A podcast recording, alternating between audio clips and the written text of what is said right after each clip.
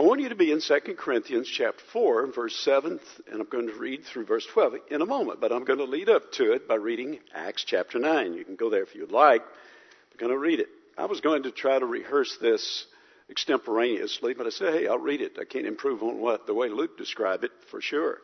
So I'm going to read in chapter 9 of Acts, but then we're going to go 2 Corinthians 4, 7 through 12. We're going to examine this passage in what in the Second Corinthians passage as we're introduced with this matter of human weakness, and God has done something that uh, is astounding. He's taken the weak things of this world to abase, to confound, to embarrass the mighty.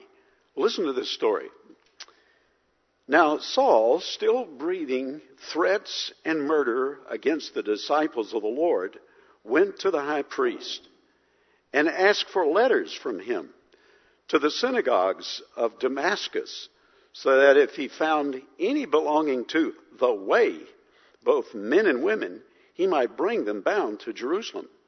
I'll just pause there for a moment and think about it. this is kind of a grotesque thing. He's going to get men and women, break up families, take them and bind them up and bring them for interrogation and who knows what kind of penalty, possibly stoning. And that what he is going to do is seen now, it came about that as he journeyed, it's about 150 miles from Jerusalem to Damascus. It would take um, walking, I didn't say anything about a horseback ride. It would be about a six day journey. That's arduous in itself. And he gets almost to the city of Damascus. And he was approaching Damascus, and suddenly a light from heaven flashed around him. Uh, pick up on that word light. It plays a role in this passage in 2 Corinthians. A light from heaven flashed around him. Now, just to fill in some things, because this account Paul gave two other times later in the book of Acts when he gave his testimony. What he's actually this light that he encounters, this is the resurrected Christ that he sees. Now, was this exactly the same appearance that John had, is recorded in Revelation 1? It's got to be similar. There's only one resurrected Christ, but here it is. And he fell to the ground and heard a voice saying to him, Saul, Saul, why are you persecuting me? And he said, Who art thou, Lord? That's extraordinary. He uses this word kurios, which is, you know, the New Testament, the Greek counterpart to the Hebrew word Yahweh. Something supernatural has happened. And he said, I am Jesus whom you are persecuting. But rise and enter the city, and it shall be told you what you must do. And the men who traveled with him stood speechless, hearing the voice but seeing no one. That would be a bit unsettling. and Saul got up from the ground, and though his eyes were open, he could see nothing. Ah, it's an interesting statement in view of what we see in 2 Corinthians. He could see nothing, and leading him by the hand, they brought him into Damascus. And he was three days without sight and neither ate nor drank. Ah, all right, now you can go to 2 Corinthians in chapter 4. And I'm going to read with some comments on verses 7 through 12.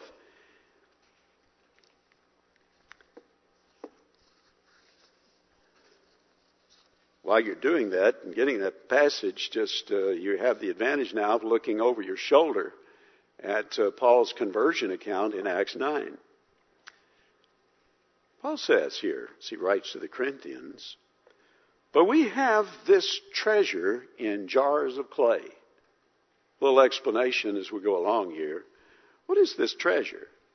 Well, the short answer is, it's the New Testament gospel, the New Covenant gospel ministry that has been given to him. And this is the theme of the entire book of Second Corinthians stated in this. We have this treasure in jars of clay. That's Second Corinthians. If you wanted a topic verse or sentence, there it is. So, actually, the but, I should have pointed this out if you let your eye run back up to verse 5, 2 Corinthians 4, that when he said, We do not preach ourselves, okay, here's the but, but we have this treasure in jars of clay to show the surpassing power belongs to God and not to us. Now, this power that he focuses upon here is juxtaposed with jars of clay, obviously with great intention, because here is the power of God that overcomes and transcends clay pots. it takes clay pots and does things that you would hardly believe it if you were not told. And not to us. We are afflicted in every way. Now you'll see, as we'll discuss briefly, that there he gives now four of these paradoxical statements, couplets. Look at them. We're afflicted in every way, but not crushed. That is, we're not completely restricted. We're pressured and hemmed in. That's the idea of the word afflicted. It's a word that really means to be in a tight place, between a rock and a hard place, we might say. But not driven to despair persecuted, but not forsaken, struck down, but not destroyed, always carrying in the body the death of Jesus. Now, what he's doing with that phrase, death of Jesus, is really summarizing those four paradoxical phrases. So that the life of Jesus may also be manifested in our bodies. For we live, for we who live are always being given over to death for Jesus' sake. He is saying in clear words that his suffering was a badge of his loyalty to Christ. So that the life of Jesus also may be manifested in mortal flesh. So death is at work in us, but life in you. Now we're going to consider something here in this passage that is extraordinary in that it is one of the great backstories of the story of the drama of redemption through the Bible. And that is, God delights in taking the weak things of this world and confounding the world by it. Its might, its power, its wisdom. Now let's go back through the passage and I'm going to walk you through each of these. There are, I have a total, as least as I have laid them out, I see five of these movements and statements and principles. You may see others, but I'm going to walk us through it and come to a conclusion that gets quite personal in relation to something that we're attempting to uh, ramp up here at Baraka. Well, let's look at the first. I would summarize verse 7 with this topic, you have a blank sheet. I'm doing it a little differently now. No blanks to fill in, just the big one. You have this that jars of clay possess the glory of the gospel of Jesus Christ. The treasure of which he speaks is the knowledge of the glory of God in the face of Christ. You saw that up, if you just look up in verse uh, 6, you can see this. That in the new birth, which he's describing, when that light shone, when he quoted from what Genesis 1 3, and he spoke and there was light. I read the Paul's, I read Luke's account of Paul's conversion because I think that it had to be in Paul's mind when he wrote this, that moment when he was converted, that light became the dominating moment, dominated the moment in his transformation. What happened? The new birth which I think occurred somewhere in there. I you know, look, Paul was not saved in a vacuum. You say, well, there was nobody standing giving a gospel message right there at the corner of Damascus and Jerusalem streets. But that what he, he, we know that he heard the sermon that Stephen preached in Acts in chapter 7. He was there. As a matter of fact, it says that he was standing on the fringes and he was holding the cloaks while they proceeded to take up stones and kill Stephen. So the apostle Paul was acquainted with the gospel. But he says, And we'll say later on in, uh, in another way, in verse chapter, the end of chapter 4, that there was a veil over his eyes. But once that's pulled back, something extraordinary happens. And the light resulted there, the result, the light that he used, the terminology here, that is the work of regeneration. Now what is regeneration? I'm going to rehearse a couple of things that I said last week. Look at his language. It's light that's shown, and he's focused already upon the fact that he's acknowledged, believed on the Lord Jesus Christ. What's that mean? Kurios and Emmanuel, Jesus, God with us, and Christ, Messiah.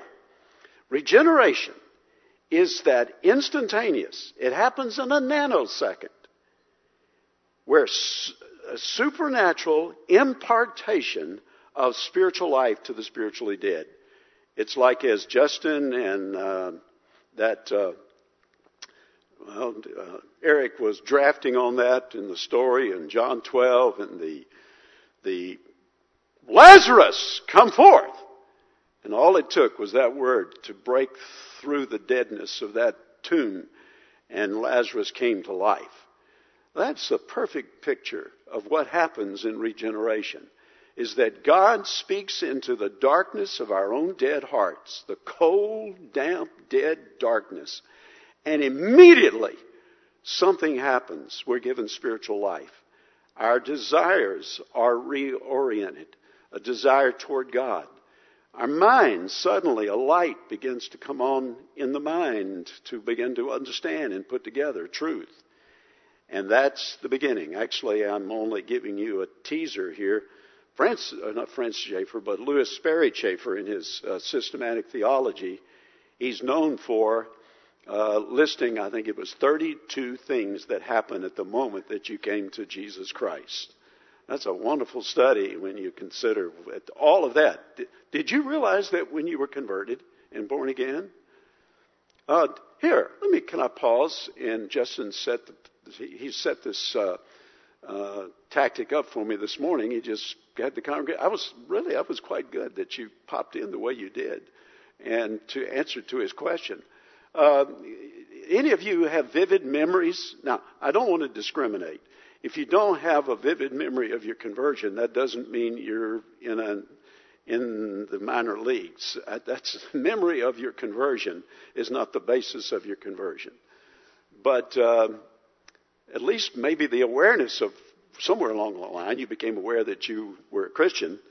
And um, but give me give me uh, briefly one or two of you. Uh, can you remember the the place, circumstances? Just any anything here? I'm, I'm catching you cold. Any, what? Where was it?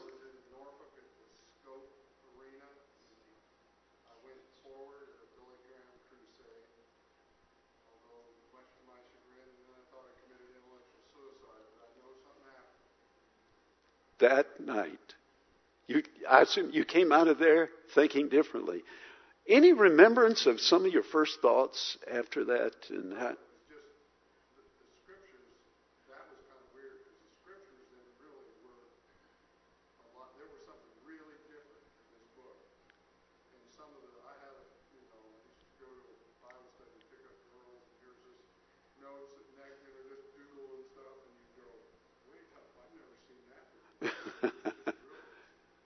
Okay. Anyone else? Uh, uh, David? Stockbridge? Chick fil A. Dan Lee was.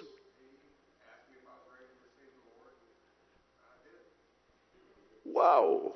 I don't think I ever heard that.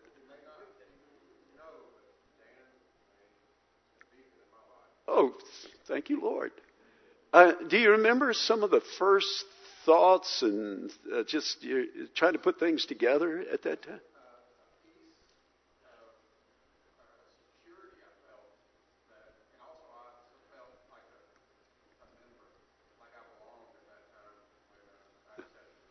Okay, okay, good. Thank you. I said, one, uh, Ben?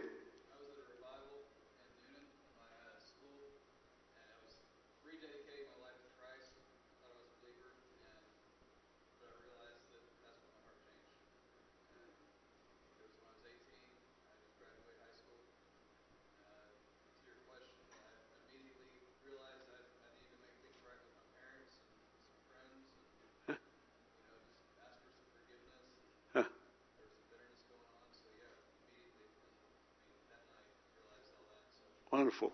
Well, that's that's good. Well, I need to cut this off. Somebody over here heard a voice. I think I, was was it you, Chuck, or and Randy?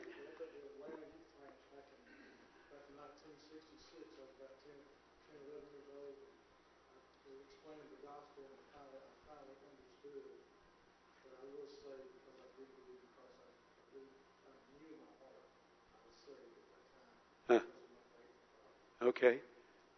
Was one of the first things that you thought or did that corresponded to that, to what we, you know now as regeneration? Well, at that was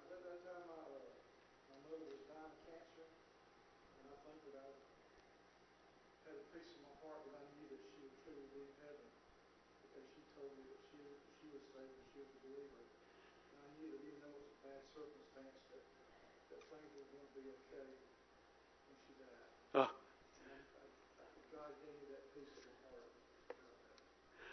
Oh, thank you. This is good. It's refreshing. And so here we are, men and women, blind beggars that we were. The Holy Spirit, now you couldn't have put all this together theologically probably at the time if you had taken the theology test uh, one hour later. but as time passed and you learned the scriptures, then you see, well, there was a work of the Spirit that was going on to convince you, like a prosecuting attorney of sin righteousness and judgment to come, sin, unbelief, and what other, other sins that fed that unbelief and supported it.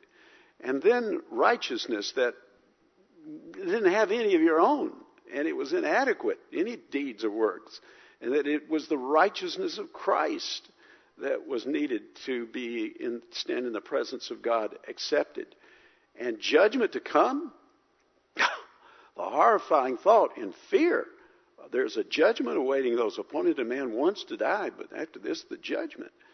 And so the Spirit was working, convicting in varying ways, varying ways. But then that lightning strike, and regeneration. Now we have our, we try to describe the senses and the sensations, I mean the, the emotions, the thoughts, and so, and so on. But it, it's just it's a mystery, but it's a supernatural work of God. It's a transformation. It's described in Titus 3:5. John 3 and 3. Regeneration means to be born from above. You know, this is what Nicodemus, teacher of the law, he says, What are you talking about? You'd have probably thought he was a doofus if he had raised his hand and said, Does that mean I got to go back into my mother's womb? And, and he said, Wait a minute, you are a teacher. Jesus said, You're a teacher of the law.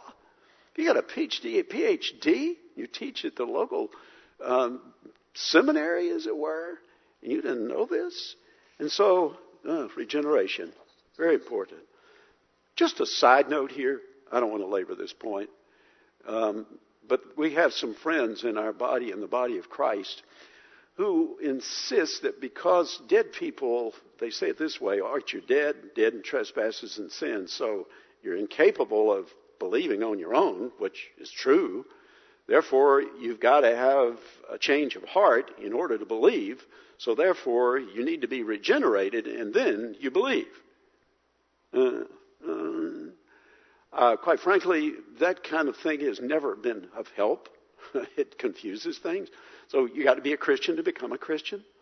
Just leave it at this: that I think that, that it's, it's, it's a simultaneous work, believe in the work of the Spirit, and God enables us to believe that we can't generate it ourselves, and it's God works to do that.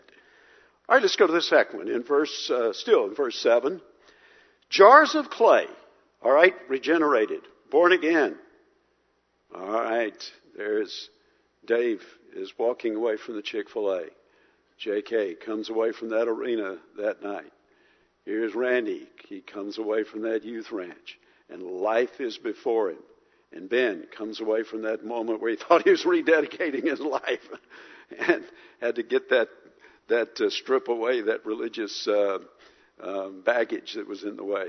All right, then what? Here's what. Jars of clay, we can, they represent the rest of us who are born again, are fragile, weak, and unimpressive to the world. The metaphor, a jar of clay, interesting one. Actually, these were clay pots, these using the language here. The word, uh, no mystery in the word itself. It's just describing something that is taken from baked clay. And they would store all kinds of items in these clay pots. I know if you open up your cabinets, I mean, in the first century you wouldn't have opened up in a cabinet, but you would have gone somewhere. Clay pots would have stored everything from grain to maybe some recent purchases at the marketplace, some fruit, whatever. They also could be some other things that could be stored, liquids, and they were even used as slop jars as well. And uh, just jars of clay, nothing elaborate. One side note here is that you've heard of the Dead Sea Scrolls and discovered, Beth and I visited that spot and looked at those caves down there in the what used to be the Qumran uh, settlement village down in the northern part of the Dead Sea. And you know, that was a major discovery back in the late 40s. And they found some little shepherd kid was out pursuing a sheep and threw a rock up in one of these caves and he heard something break. And it was one of these clay jars. And further investigation revealed that in these jars for 1900 years had been stored scrolls. Scrolls and copies of various parts of the Old Testament. Whew, a huge discovery. So there is the clay pot. Now, what he's saying is by this, then, obviously, that we are weak creatures. And he uses language here. I'm going to get to that in a moment, but he's going to show this great paradox. One pastor friend put it this way God does not want his church to be characterized by outstanding people, but by transformed people. That's why, yes, we are transformed, but we are clay pots. We are not impressive to the world. And God delights in confounding human wisdom by his own wisdom.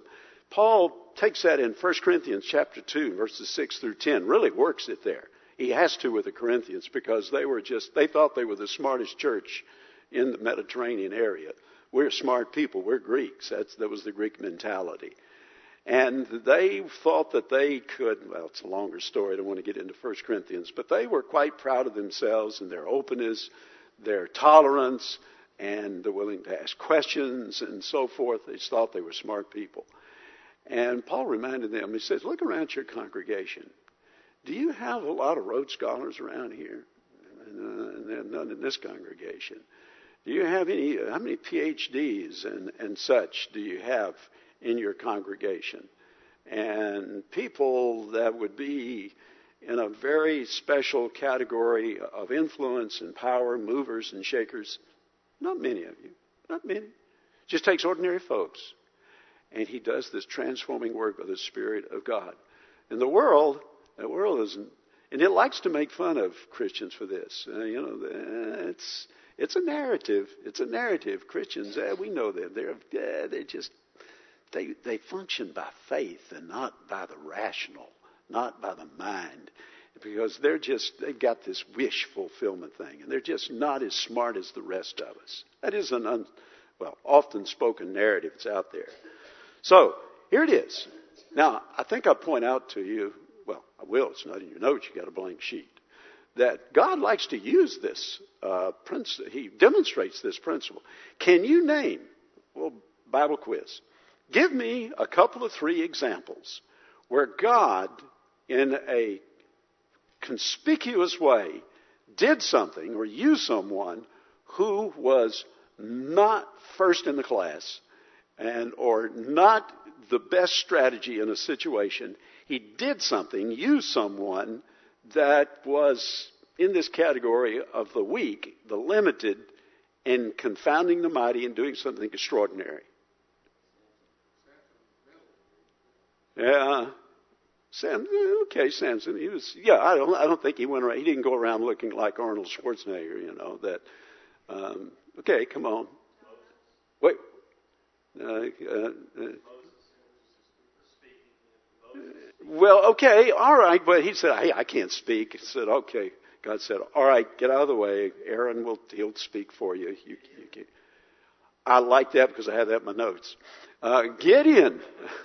Gideon. Remember what he did? He started out with how many thousands? I forgot. 15,000. So he gets it down to 300.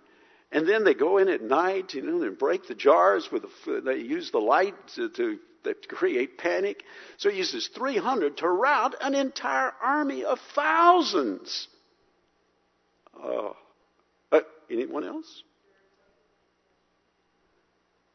Ah, thank you. I got that one in my notes. I like that one. David and Goliath. We love that story, don't we?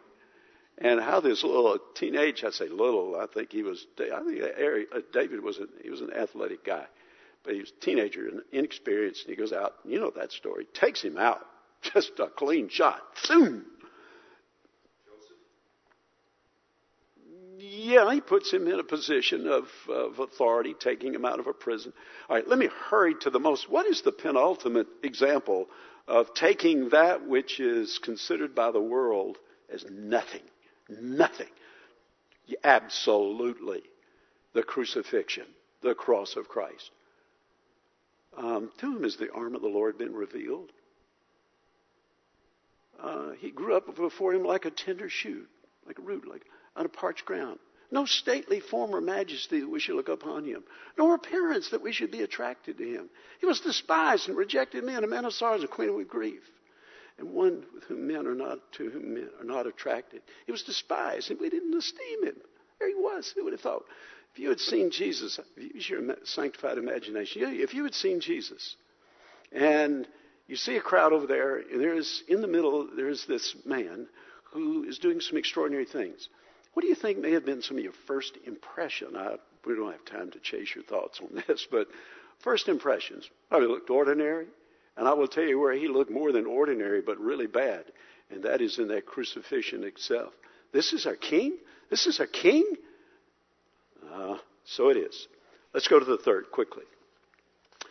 Number three, verses 8 and 9. Now we get the four paradox. Jars of clay must face the trials of life. Now, what Paul does, he gives four contrasting parallels that demonstrate God's power in weakness. In the infinite wisdom of God, He has designed it that we, as Christians, guess what, are not protected from life. I don't think I have anyone object to that. there will be adversity. And with this adversity, well, so he describes pressures, uh, what are we reading? Um, we, if we're reading through the Bible, we're in Acts right now. I was reading this morning. Hey, that fits. And what Paul had to deal with in Philippi, and he was taken and beaten, and he and Barnabas, Silas were flogged. I mean, 39 stripes, thrown in prison.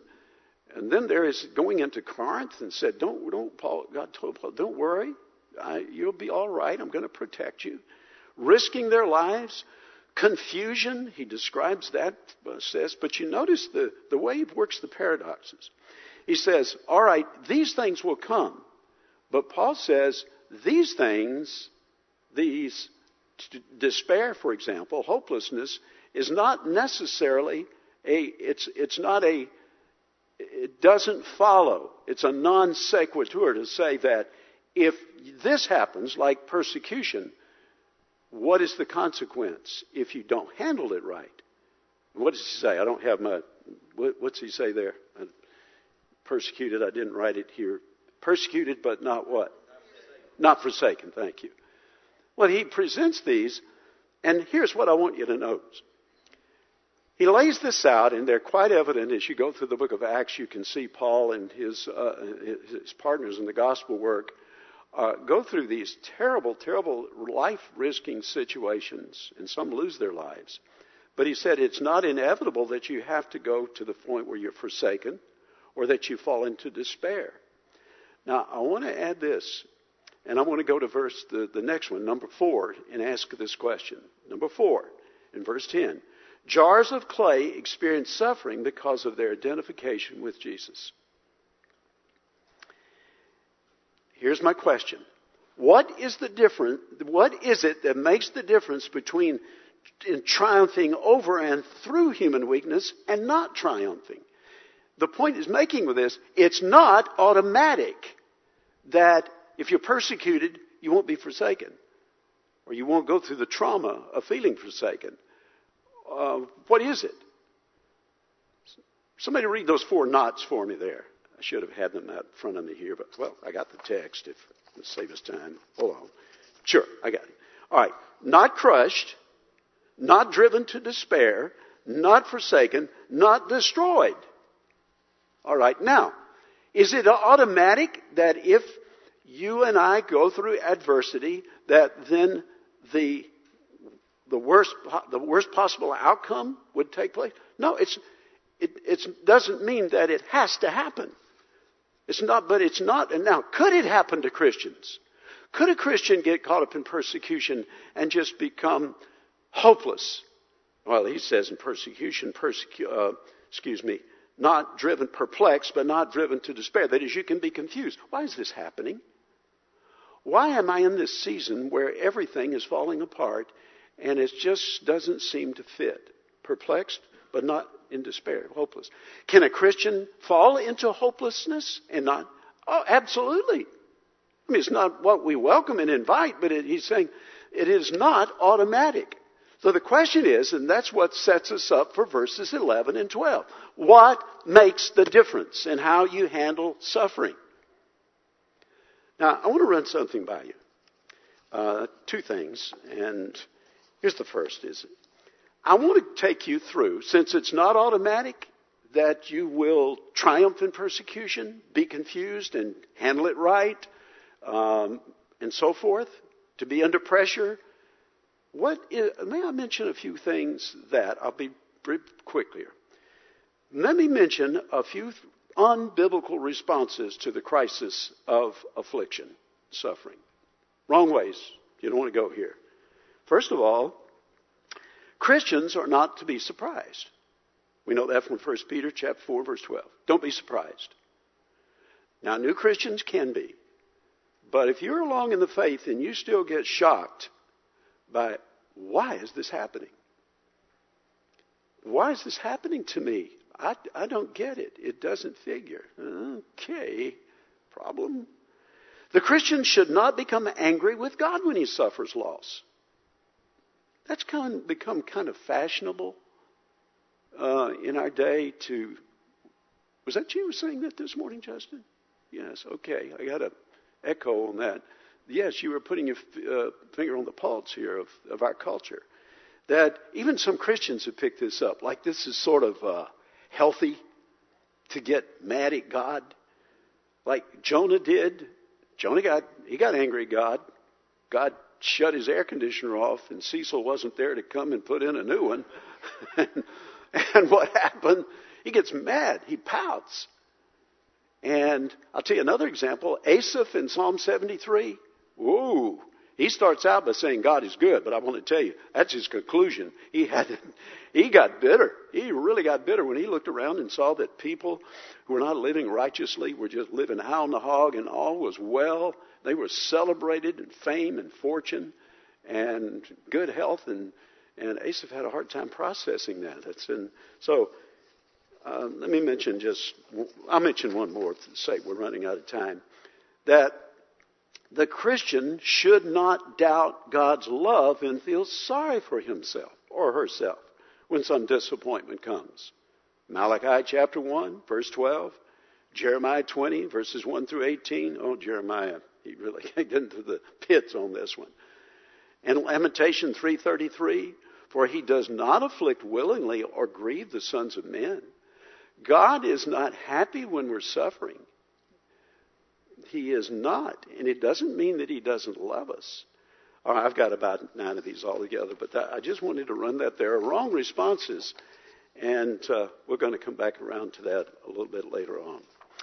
All right, let's uh, let's move forward. Number four, I've stressed, is the fact that jars of clay experience suffering because of their identification with Christ.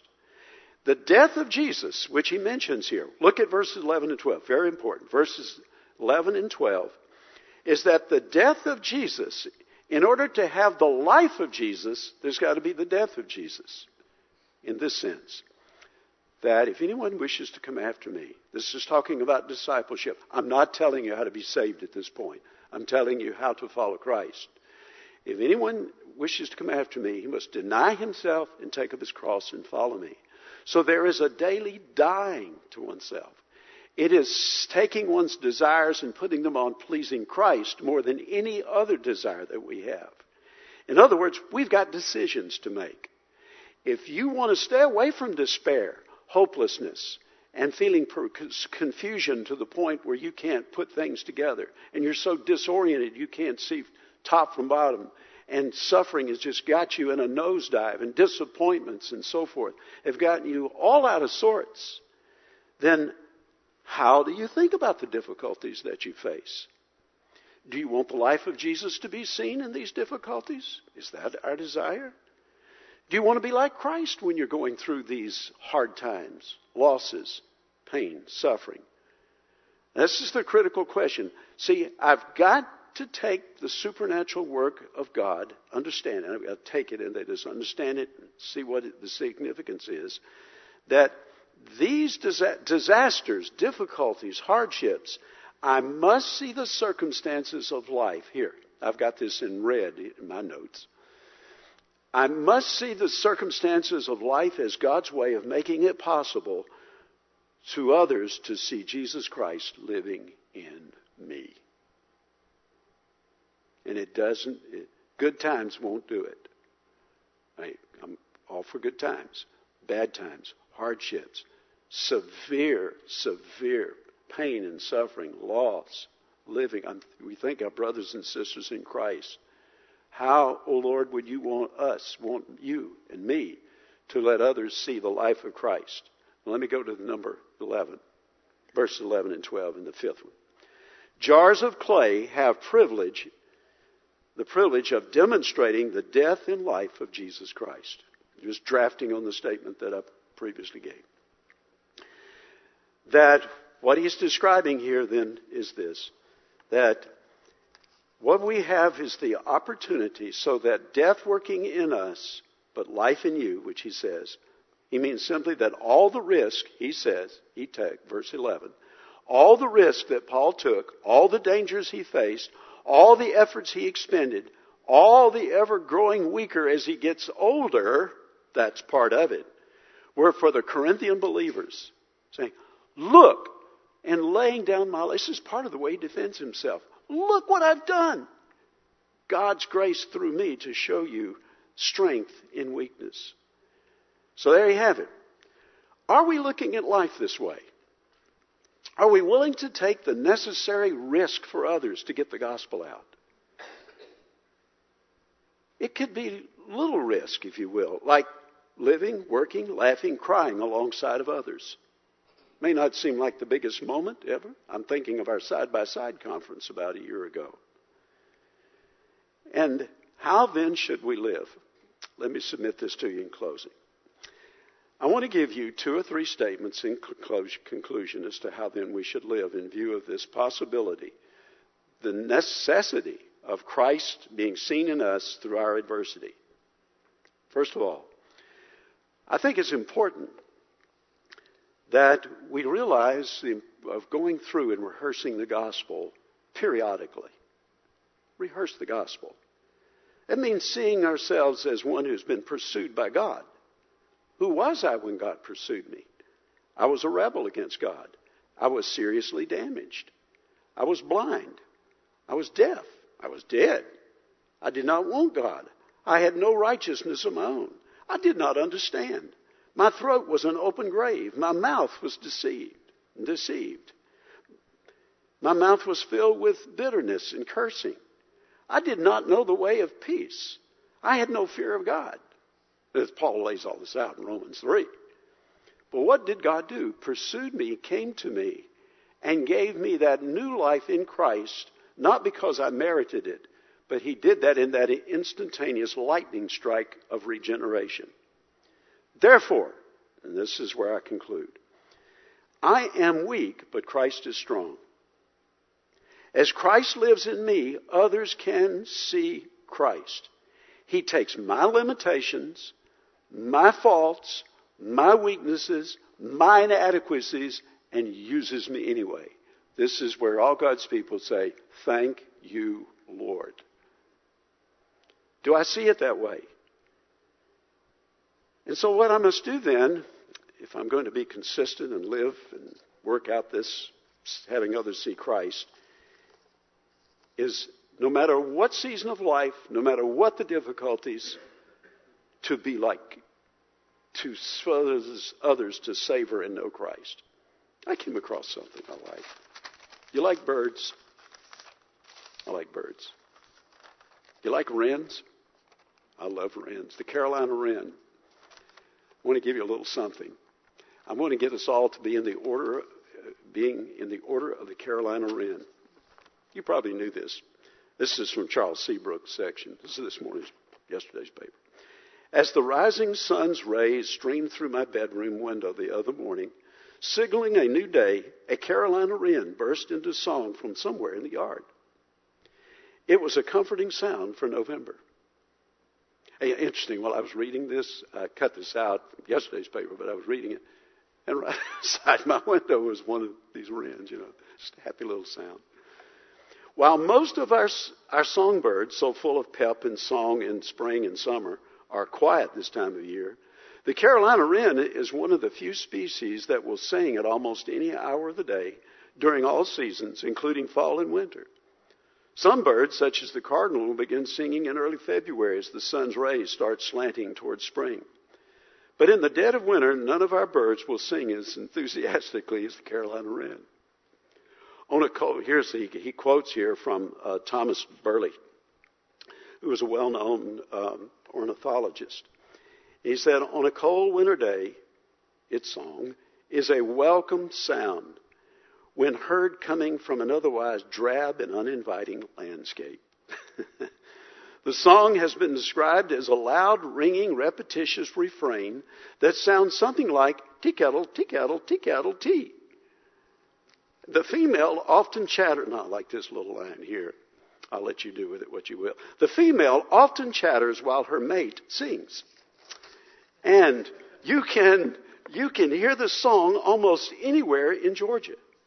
The Carolina, well, he tells where the Carolina wren can be found and how, uh, although the Carolina wren seems to enjoy the proximity of people, it tends to be shy and hidden. If you follow its exuberant song, though, you may get a glimpse of its rich cinnamon plumage, white eyebrow stripe, and long upward cocked tail, as he describes a picture of one here. You know why I read that? I say, Lord, you will enable us to be like a wren in any season of life, especially in the drab, cold, dreary time of winter, that we'll be singing the song of redemption in our lives no matter what we're going through. And you know, you can have one of these times when the landscape is drab and dreary, and it can be in the summer if you're going through you're going through chemo and you're throwing up your guts and if you've got migraine headaches that just knock you down for days at a time and all of the aches and pains and frailties and limitations. But God wants to use us as His people. I submit to you that in Baraka, what we're attempting to do, you know, in our 2020, in the point on evangelism, and it says, and our goal, 2016 is about up, so let me read what it says for 2017. It says, integrate personal evangelism into church ministries host a spring personal evangelism conference, conduct personal evangelism training.